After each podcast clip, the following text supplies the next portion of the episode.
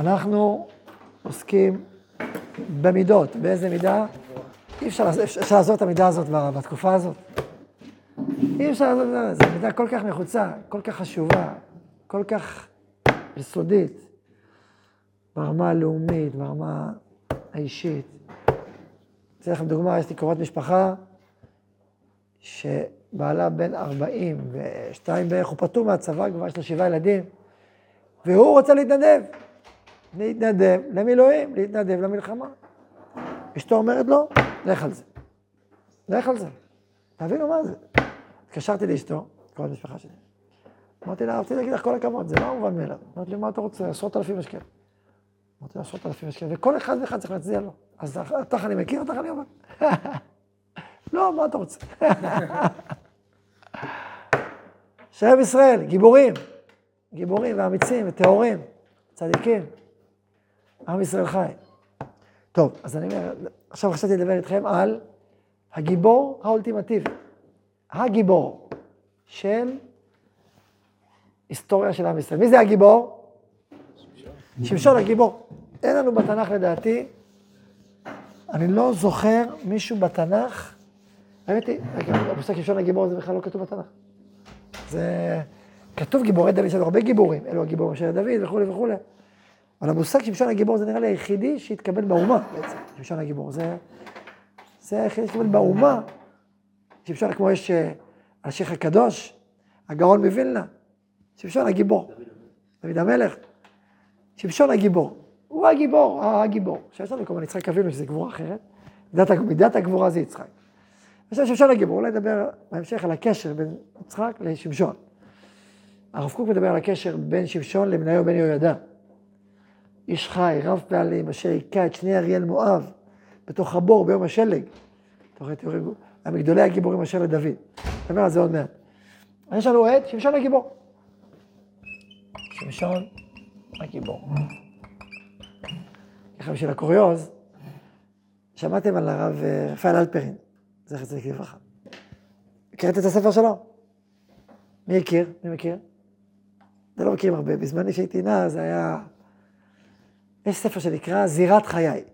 זה ספר שנקרא זירת חיי, שרואים אותו, רק התמונה זה כבר, רואים אותו יושב ככה עם זקן לבן ולומד גמרא, ועל הכיכה רואים מתאגרף, אה, מתאבק עם שרירים ככה של חצי מטר, ורואים את שני הדמויות האלה על הכרך של הספר. יהודי מאוד מיוחד, היהודי הזה התחיל כבחור ישיבה, למדה, מתמיד, ווואו, גם רוחניות. הוא היה בקור המון לחזון איש, אבא שלו והחזון איש היו קרובים מאוד מאוד זה לזה, אבא שלו הקים את כל שכונת זיכרון עיר בני ברק, איפה שהחזון איש גר.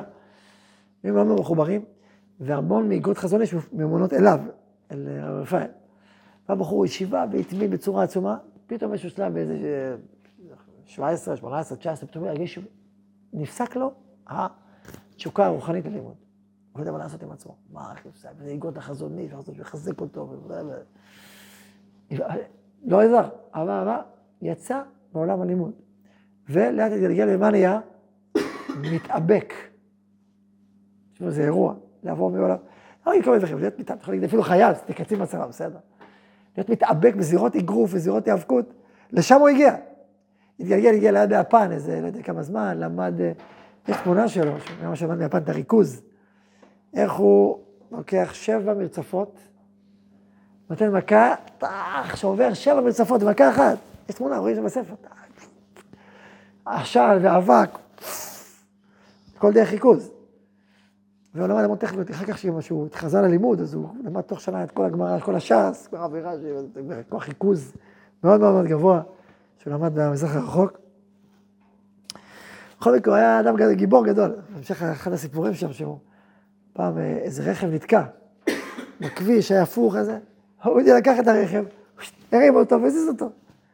יש מה... לולא היו תמונות שרואים אותו שווה, לא הייתי מאמין, אבל באמת היה מתאבק, אחד ההיאבקויות שלו, הוא לקח את המתאבק השני, איזה סומו אחד ענק כזה, לא יודע מה, תפס אותו מהזירה וזרק אותו החוצה. הוא נהיה אלוף העולם בהיאבקות. בפסגה של ההיאבקות שלו, כשהוא נתחם עם אלוף העולם שלפניו, זה היה גרמני. הוא שחור, הוא לבן, הגרמני מול היהודי. עכשיו, זה היה אירוע, זה היה באמריקה, עכשיו תחשבו, כמה זמן זה אחרי השואה? 20 שנה, בערך, 25 שנה. הציבור היהודי נהר בהמוניו, כולל הדתי, המסורתי. ויש שם תמונות שרואים אה, מודעות גדולות ביידיש, דר שמשון הגיבור. בא להילחם, זה שמשון הגיבור. זה היה גאווה יהודית עצומה, איך הוא מנצח את הגרמנים, והוא ניצח אותו. בכוח. הוא לקח אותו וזה, והוא נהיה אלוף העולם.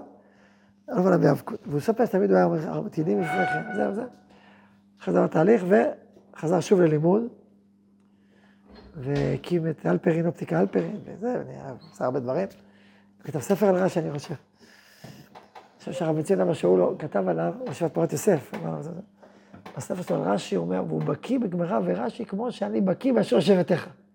משהו כזה בהסכמה, אני זוכר איזה הסכמה נדירה כזאת על הספר שלו על רש"י.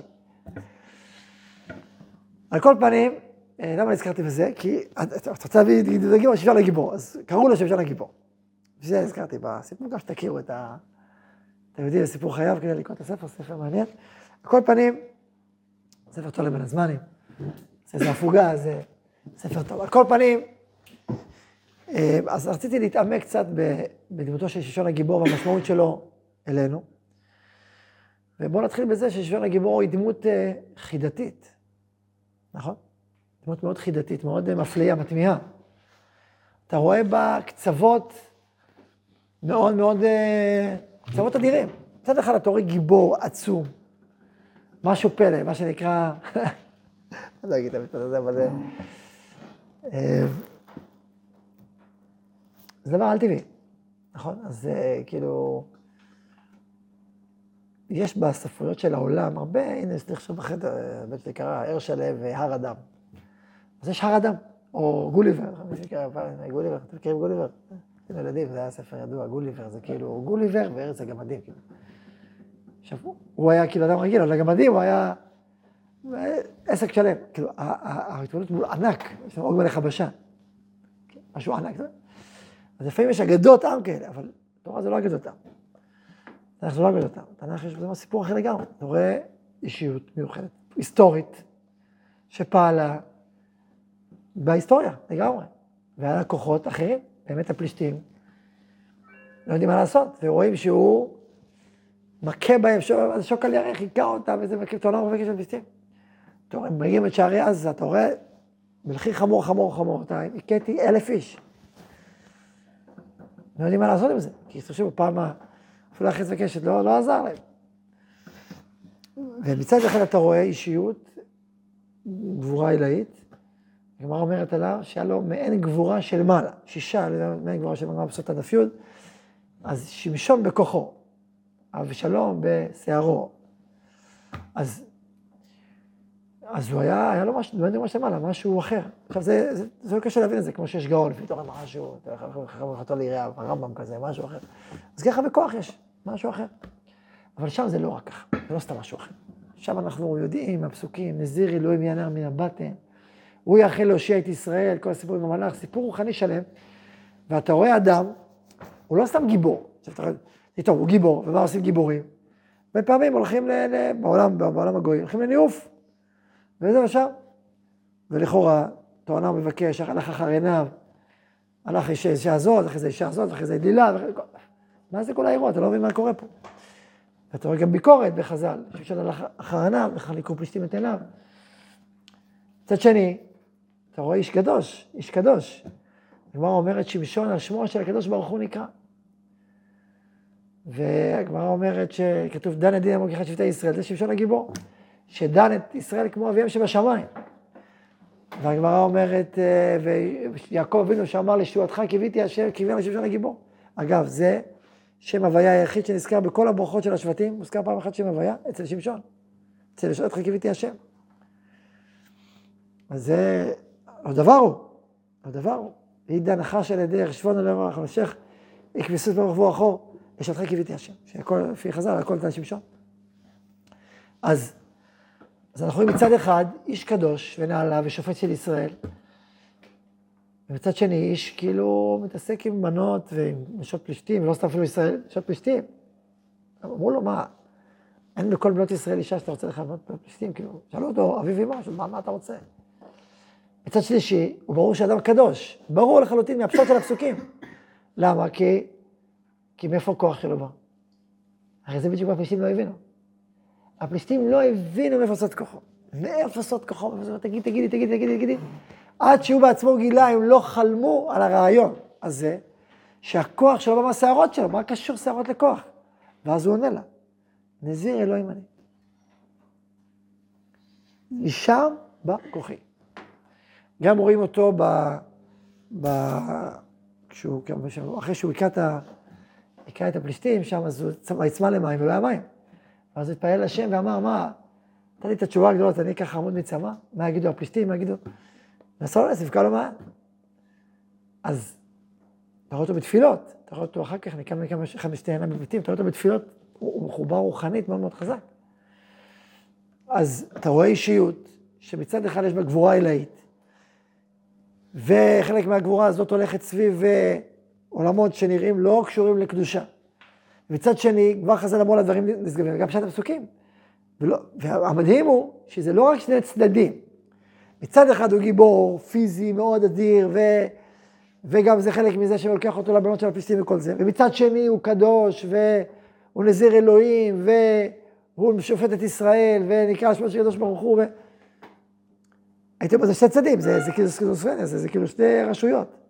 מה החידוש העצוב ששמשון מחדש? חידוש פלא פלאות, מה החידוש? שהגבורה שלו יונקת מהקדושה שלו. זה השפיץ של החידוש של. אני כאילו הלכתי קדימה מהר, שזה השפיץ של החידוש של. תחשבו, זה מהפכה, מהפכה מחשבתית. זה מהפכה. אני יכול להבין שהוא נזיר אלוהים, אני יכול להבין שהוא גיבור. אוקיי, שתי עולמות, גיבור נזיר אלוהים. אני יכול להבין אפילו שבתוך אותו אדם יש קדושה ויש גבורה. אבל שמשון מחדש חידוש הרבה יותר עמוק, הרבה יותר רדיקלי, הרבה יותר מהותי. מה הוא מחדש? שהגבורה יונקת מהקדושה. אה, זה חידוש מופלג. זה חידוש מופלג. וזה מסביר הרב, הרב קוק, ב... ב... שהוא כותב, הוא כתב על ההתעמלות שעושים צירי ישראל. לחזק גופם ורוחם. הוא כתב על הגבורה הישראלית ועל גוף קודש, וכל זה באות התחייה, ל"ג, ל"ד.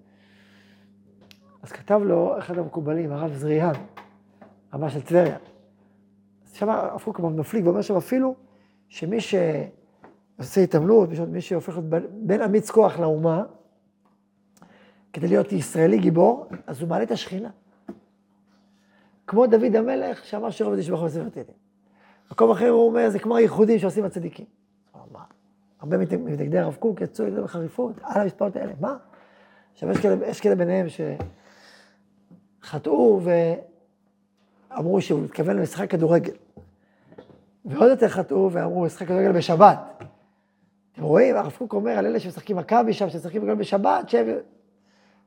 זה מי שחטא. אבל מי שלא חטא, שאל, איך יכול להיות? המקובל היה, איך יכול להיות? ואז הוא כתב לו הרב. אני אקרא לכם קצת מה שהרב כותב, זה הגיע מאוד מיוחדת שהרב כותב לו, זה מקובל, הוא כותב לו ככה.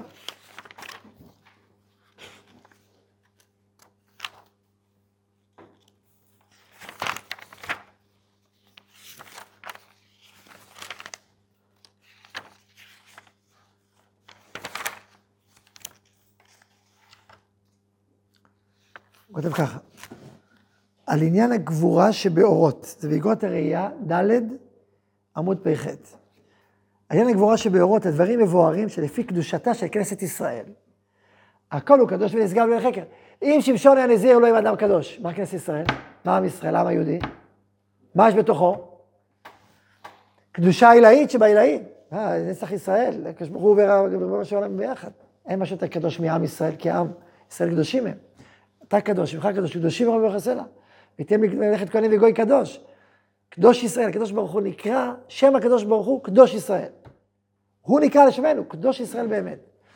כי בתוכנו יש קדושה עילאית, נכון? זה עם ישראל. אז הדברים האלה שלפי קדושתה של כנסת ישראל, הכל הוא קדוש ונשגב לאין חקר. ושמשון שנשתבח בגבור, בגבורת גופו הוא קדוש השם, ודן את ישראל אביהם שבשמיים, ונקרא השם הקדוש ברוך הוא, מתוך הצורך הגדול, עכשיו אומר ככה, ומתוך הצורך הגדול של התגברות הקדושה בעולם באחרית הימים כנסת ישראל, מוכרת גם הגבורה הגופנית להתעורר ברוב כוח. אומר הרב ככה, אחרית הימים, כנסת ישראל מתעוררת לתחייה, והקדושה שבה מתעוררת, והיא צריכה להביא גאולה לעולם. אז לפי גודל הקדושה שצריכה להתעורר, צריכה להתעורר גם הגבורה, כדי שהיא תופיע את הקדושה במציאות.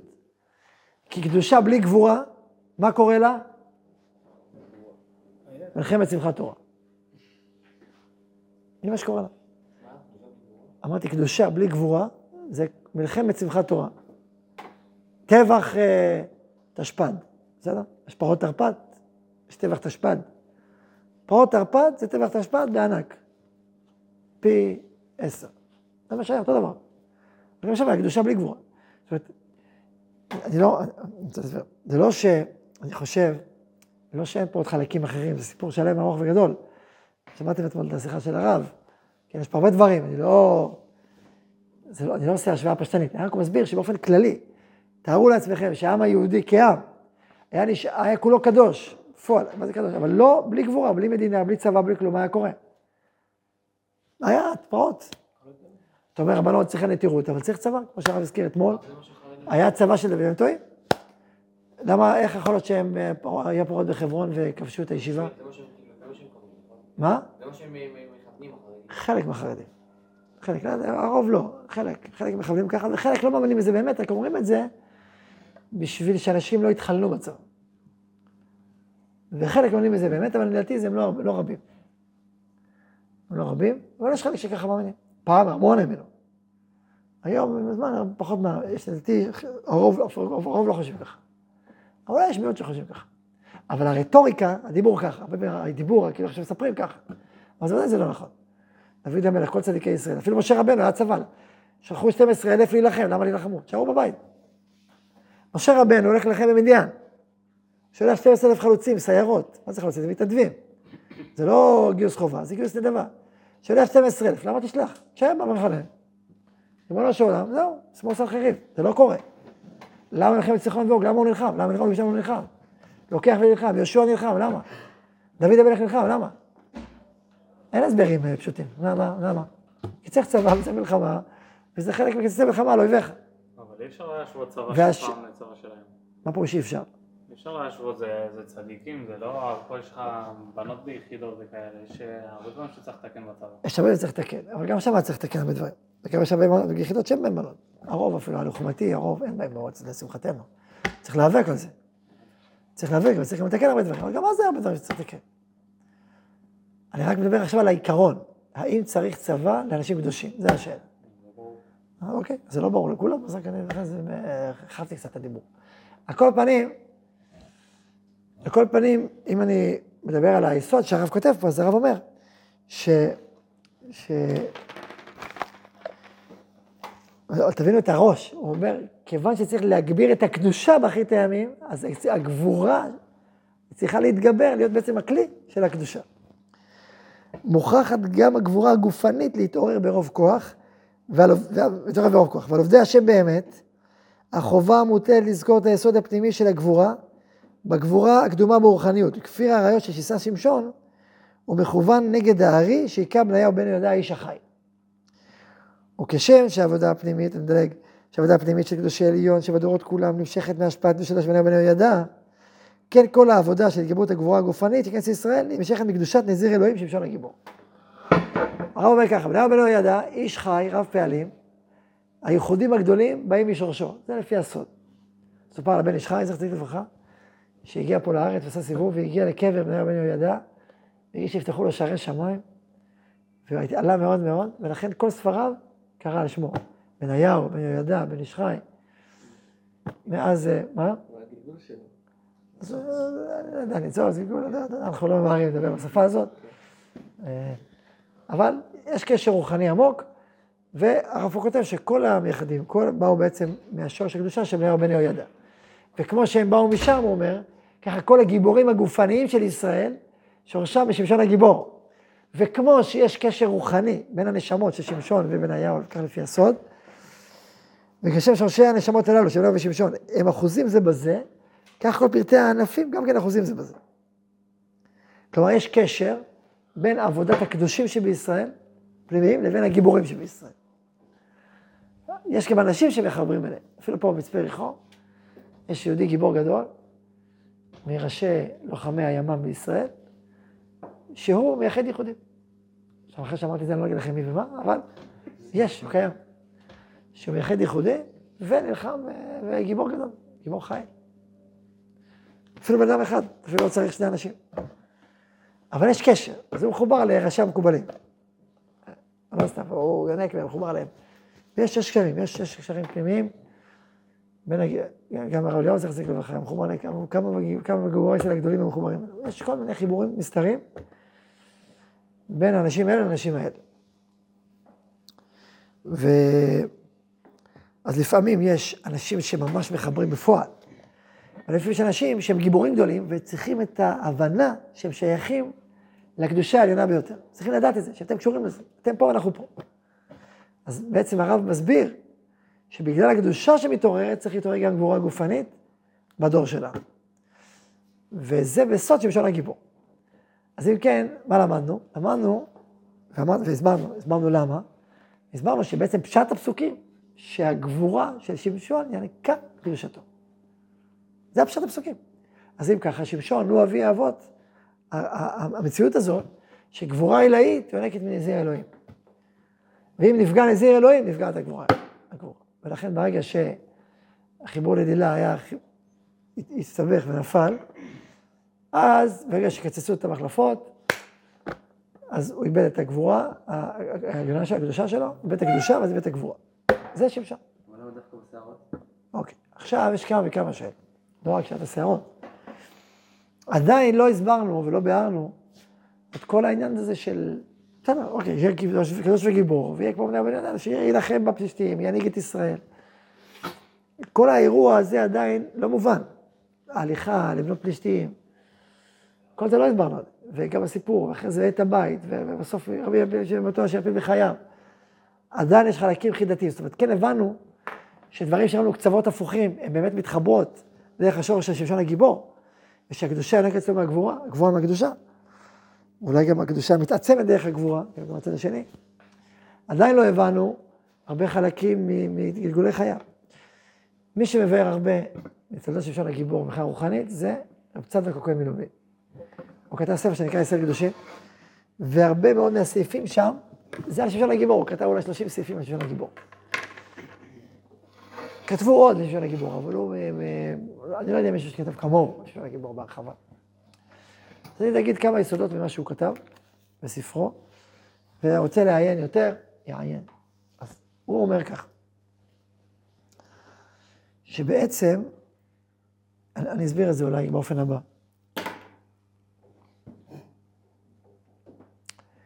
אם אתם רוצים לשלוח מישהו לרגל, לרגל, לרגל. להיות איש מוסד, אה, ולהגיע למקומות של האויב הכי קיצוני והכי רצחני. איזה אדם הייתם שולחים לשם? תגידו לי, תנו לי תכונות. מה התכונות?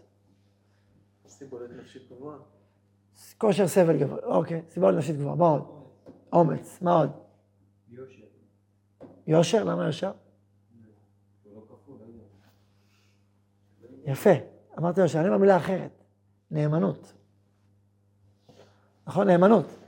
אני צריך מישהו שמאוד מאוד מאוד אוהב את העם היהודי ונאמן לעם היהודי.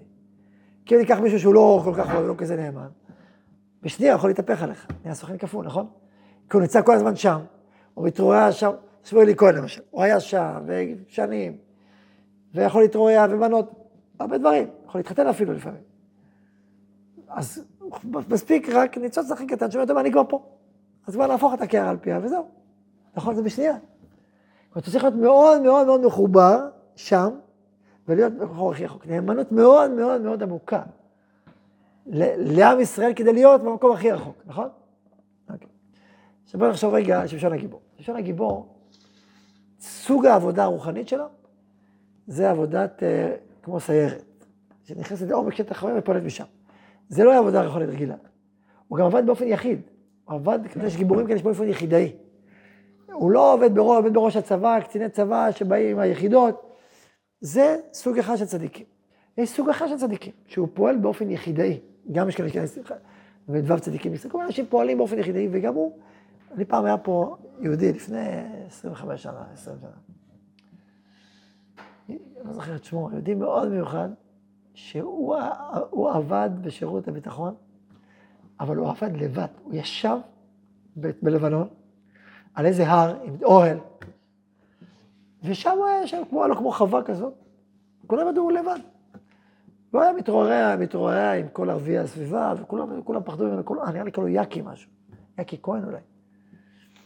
היה אדם רוחני מאוד גם, מאוד רוחני. יושב שם עכשיו עכשיו, הוא יכול לראות מי כהן, מי לא כהן. אתה כהן, אתה לא כהן, עשינו בדיקה, אתה כהן, אתה לא כהן. לא יודע, איש רוחני כזה, מיוחד מאוד. גם הוא קשור לשבט בין המקובלים, גם. אני פעם פגשתי אותו שם. קיצור, אדם מאוד מיוחד. והוא גיבור מאוד גדול, מאמן את לוחמי צה"ל. וכל מיני אומנות לחימה וזה וזה. ויש לנו לבד איש, איש, איש בודד כזה, איש יחידאי, משהו כזה עובד וככה. יש כאלה, כאילו אנשים, שאופי העבודה שלהם הוא אופי יחידאי. אז שמשון שפט את ישראל, אבל הוא לא היה שאול המלך, דוד המלך, דודי הצבא. הוא עובד לבד. ועובד באופן של להיכנס אל הפלישתים ומשם לפעול. גם ברמה הפיזית וגם ברמה הרוחנית. אז זה כתוב בפסוקים בפירוש, ולא ידעו כי תואנה הוא מבקש. הוא לא הלך לבנות שם בשביל שהוא חיפש בת. הוא לא מצא רק אצל הגויה, לא. הוא הלך לשם כי הוא רצה להתערבב איתם. למה? כי הוא רצה לפעול משם. למה? כי הוא היה מאוד מאוד נאמן. אומר רב צדוק, דווקא שמשון הגיבור, בשורשו, הוא נקי מתאוות האיות לגמרי. וזה ככה הוא מסביר מאמר חז"ל תמוה מאוד, שמשון חיגר בשתי רגליו. ולמה כתוב חיגר ברגל אחת? כתוב הלך שפל. שמשון כתוב שפיפון עלי אורח, דן זה נאמר על שמשון. שפיפון, אז זה שתי רגליים. חיגר בשתי רגליו, הוא הולך עם שערי עזה, איך הוא- חיגר בשתי רגליו? הוא אומר, אם הרגליים מבטאות את ה- את האהבות היותר נמוכות של האדם, חיגר בשתי רגליו, אין לו שום תאוות. תגיד, אבל זה בדיוק הפוך. לא הפוך. תבין, הוא מתעסק שם בכל המרחבות, המרחבים האלה, כי הוא הכי נקי. כי הוא הכי נאמן. גם בברית הוא הכי נאמן. הוא הכי נאמן והכי מחובר, ולכן הוא יכול להיכנס למרחבים שאדם רגיל לא יכול להיכנס אליהם, כי ישר הוא ייפול, והוא לא יכול. כמו שסוכן מוסד מתערבב עם כל הברנג'ה והכלכלית והפוליטית והזה של הצד של האויב, והוא יכול ליפול שם, הוא יכול להיות כמו קיים, לא, אבל הוא צריך להיות מאוד מאוד מחובר, הוא כאילו, כאילו חיצונית הוא מתערבב, אבל פנימית הוא לגמרי מחובר אל השורש, אותו דבר שמשון, התערבב חיצונית, אבל היה מחובר מאוד מאוד פנימה. וזה הכוונה חיגר, לכן הוא כזה קדוש, כי הוא נקי מאוד, כן? בסופו של דבר הוא מעשה. אוקיי, אז חכה, לאט לאט אל תדאג, אנחנו נגיע. לא, ל- ל- לרעה, מה זה לרעה? כאילו, בכלא, שהוא שרב את הנשים. חכה, נגיע, נגיע לזה. אז, קודם כל, זה הכריחו אותו, תאכל בבית האסורים. זה לא הפשט, לפי דרך חז"ל. על כל פנים, אז ממילא, הוא עשה, וקודם כל עשה מעשים מדהימים. הוא בא, והשפט, וכל פעם מצא תואנה אחרת. לקחו לו את אשתו, שרף להם חצי מהזה. לקחו זה, שבר, פעם. לא ידעו מה זה, קראו לו מחריב ארצנו, זה. ומאיפה הכוח הזה בא? מאיפה? מאיפה? מהקדושה. אז אם היה פוגם את הקדושה, היה לו כוח? לא. זה רעה פשוטה. שגם איפה שהוא היה, איפה שהוא היה, הכל בקדושה. הוא כל הזמן מחובר לנזיר אלוהים אני. עובדה, שהכוח האלוהי היה איתו. אם, אם הוא היה פוגם, אז הוא היה מאבד את הכוח שלו. זה לא רק טכניקה, זה לא מגיע רק השערות. שערות של הנזיר מבטאות את הקדושה של הנזיר. לכן הקורבן היחיד, כאילו ששערות נזיר הופכות להיות קורבן. כי זה בא דרך הקדושה של שערות ויש לזה סיבות. אז, אז ממילא, אז אתה רואה את, הקדוש, את הגבורה, שבת- איפה שהוא היה את הגבורה הזאת, וגם אם דילה לא את הגבורה. כשתים עליך שמשון, פשט, פרסה את היתד, לזה, פשט, פשט. אתה רואה את הגבורה והקדושה הולכת איתו כל הזמן. אמנם, דלילה זה משהו מיוחד. אומר רב צדוק, לא כתוב שהוא אהב שום אישה בכל האנשים שהוא היה, חוץ מדלילה. שכתוב, ויהיה ושב בן ארץ דלילה. קודם כל לא בטוח שהיא הייתה גויה גם, בדרך כלל סורק. זה לא ברור עד הסוף. שם שלך הייתה יהודייה, הדלילה הזאת. לא ברור. על כל פנים, אומר רב צדוק שהיא דווקא היה לו קשר רוחני לא רק קשר חיצוני, כמו התואנה שהוא ביקש, סתם אה, דרכים, איך לפעול נגד פלישתים. וגם בפשט, זה להילחם בפלישתים. בפנימיות זה להעלות ניצוצות. כל זה שנמצאים שבויים שם במחוזות שלהם. אז זה עבודה, עבודת סוד, עבודת סוד, עבודת מוסד. עבודת ציירת, היא ייחודית, יחידאית. אז זה אומר רב צדוק. קודם כל הסברתי לרב קוק, שכל אנשי הגבורה, איך זה קשור אלינו. עכשיו אני מסביר, לא סתם צבא, לא סתם גיבור, לא סתם זה, אלא סיירות שמשון. משהו עוד יותר פנימי ויחידאי ו... ו... ועמוק. זה לפי רב צדוק. עכשיו, צדוק הכהן. עכשיו, אה, אז הוא אומר שכל האנשים לא היה לו שום קשר איתם, באמת פנימית. ואפילו דילה, הוא אומר, דילה כן היה קשר רוחני איתה, הוא אומר שזה הייתה קשורה לחווה ממנו, צדוק. היה לה ניצוץ עמוק, פנימי, עליון, והוא רצה לתקן, והחיבור הזה היה צריך לתקן משהו גדול. אבל, עכשיו יותר מזה, הוא אומר שדלילה לא על תאוות עריות גם כן, אלא תאוות ממון. והפלישתים קלטו שלא מהתאוות האלה, בגלל תאוות ממון שלה, אפשר להיכנס לשמשון. אז אמרו לה, אם תעשי ככה, אני אתן לך ככה, ואתן לך ככה, ואתן לך כך, ונכנסו דרכה, לא רק את האדם הראשון, שהנחש נכנס דרך חווה, נכנסו דרכה, פיתו אותה דרך הכסף, והיא השפיעה עליו, ואז הוא נפל. ושם הייתה נפילה. אבל תחשבו, זו נפילה מאוד מאוד מאוד מסוימת בתוך מערכת שלמה שהוא שמע. שם הייתה נפילה, אבל אז, וגם תוכן בית האסורים, הוא קיבל לשם שמיים. ועובדה שהחל שיער ראשו לצמח כאשר גולח. אתם כבר רואים את הרמז של הכתוב, הנה, הוא מתחיל לצמוח מחדש, הוא מתחיל לתקן מחדש, הוא גם נקרו את עיניו, אז כבר... אז הוא גם, הוא גם סבל על זה. ואז מגיעה הפעם האחרונה. הוא אומר, החידוש, כאילו, עכשיו אני אסביר עוד דבר.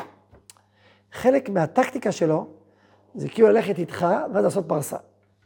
הוא אומר, הוא מתחתן איתה, מתחתן עם הגויה, ואז הוא עושה פרסה בום. הוא הולך איתם, עם ה... הוא יושב איתם על החידה, ואז בום. הוא הולך לשערי עזה, לא הולך לשערי עזה, אין לך מקום אחר לישון? לא, לשערי עזה. ואז בום, לוקח את השערים. זאת אומרת, חלק מהעוצמה הייחודית שלו זה להגיע לקצה ולעשות את הפרסה. כי זה העניין, אתה מגיע לשם עד הסוף, ואז יש איזה רגע, הכל מתהפך. זה הכוח שלו. זה הפשט של הנחש. יש גור אריה יהודה, הוא הולך קדימה, ראש של ראש. מי להשם אליי, יהודה המכבי. זה ראש של ראש, כמו שעכשיו צה"ל נכנס. זה ראש של ראש, גור אריה יהודה. אבל צה"ל לא יכול גם לעבוד רק עם ראש של ראש, צריכים סיירות סודיות. נכון? צריך מטכ"ל, צריך, צריך מוסד, צריך... זה שמשון. וזה הפירוש שהיא דן נחש על הדרך, שפיפון עלי אורח. הנחש לא עומד מולך, הוא אתה עומד בקמצה, פתאום הולך, פשט. הנושך יקבסוס ויפול אחורה אחורה. הוא בא מאחורה, לא מקדימה. הוא, הוא כאילו איתך, הוא, הוא כאילו בא במצבה שלך, פתאום עושה את הפרסה. זה הפשט של נחש, זה הכוח של נחש, זה כוח אחר. זה כוח אדיר. נושך יקבסוס מהצד, פתאום, ויפול אחורה אחורה. הוא לא צריך להילחם עם הסוס והרכב ישירות, הוא פשוט נושך את העקב, הסוס נופל, אחורה, על. נניח הוא, הוא פועל בטיל של החיזבאללה שיפול לבית חולים.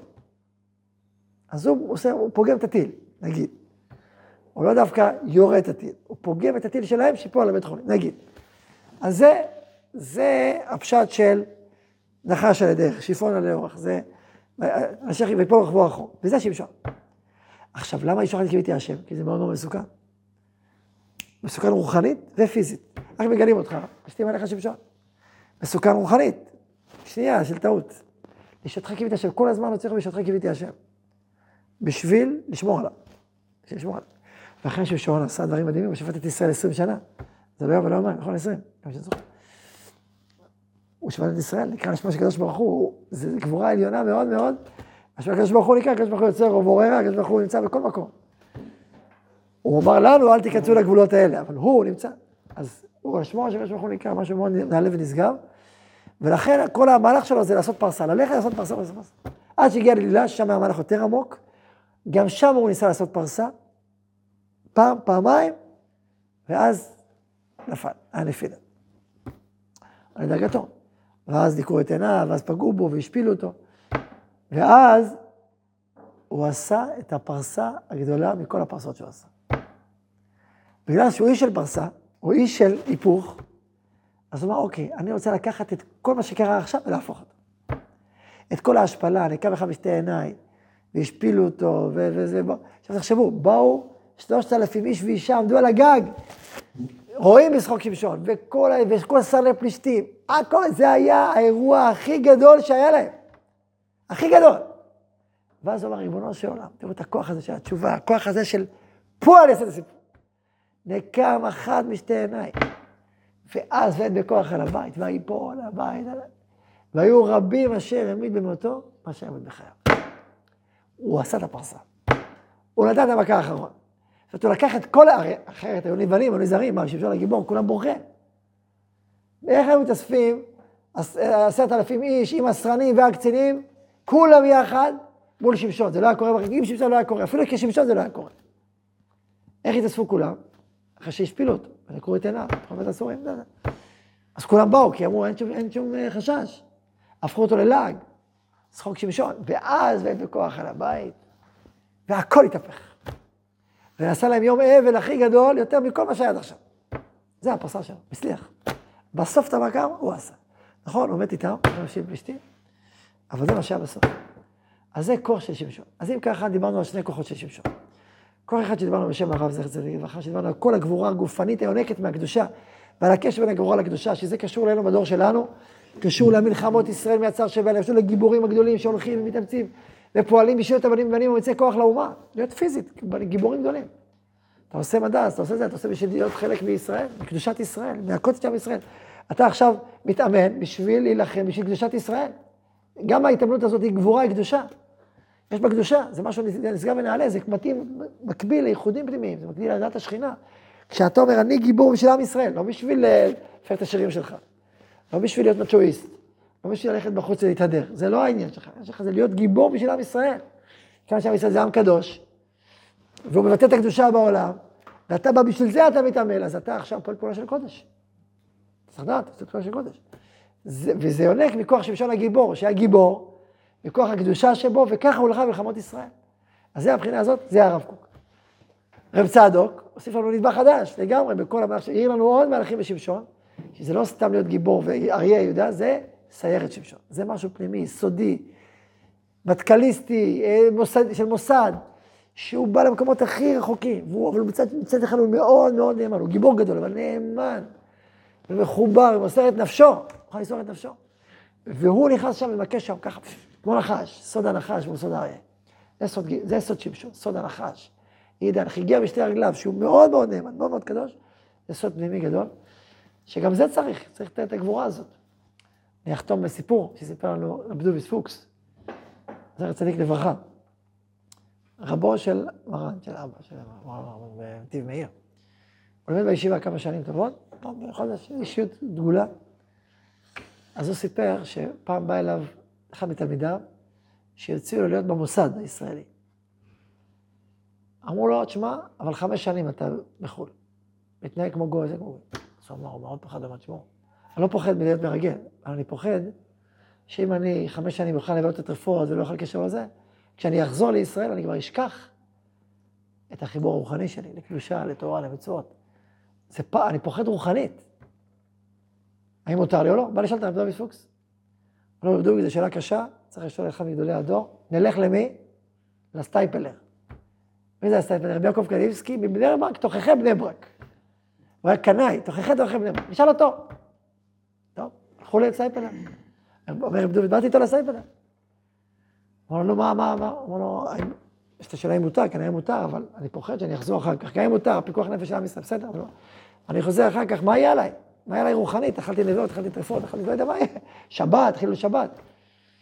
אמר לו הסטייפלר, אם מזה אתה חושש, אתה תלך. אבל זה פיקוח נפש של כלל ישראל, מותר לך לעשות את הדברים האלה. זה למען כל העם היהודי, עם ישראל, מדינת ישראל.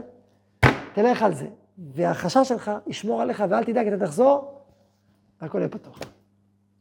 אומר דוד, הוא הלך, היה חמש שנים שם, היה מרגל, חזר והתחבר מחדש. ככה אומר.